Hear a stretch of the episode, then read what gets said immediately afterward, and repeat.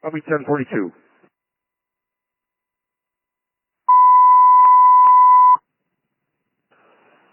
Under Sheriff Mike Renner, a 35-year veteran of the LaSalle County Sheriff's Office, retires today, June 19, 2020. Under Sheriff Renner began his career at the Sheriff's Office as a deputy assigned to patrol.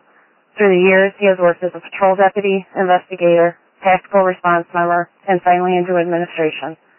He achieved rank as sergeant, lieutenant, and chief deputy prior to his appointment as undersheriff. Under Sheriff Renner has served with distinction throughout his career he is a fine example of all that is good in the law enforcement profession. As you enter retirement, be proud of all your accomplishments. We wish you only the best. Enjoy it because you've earned it.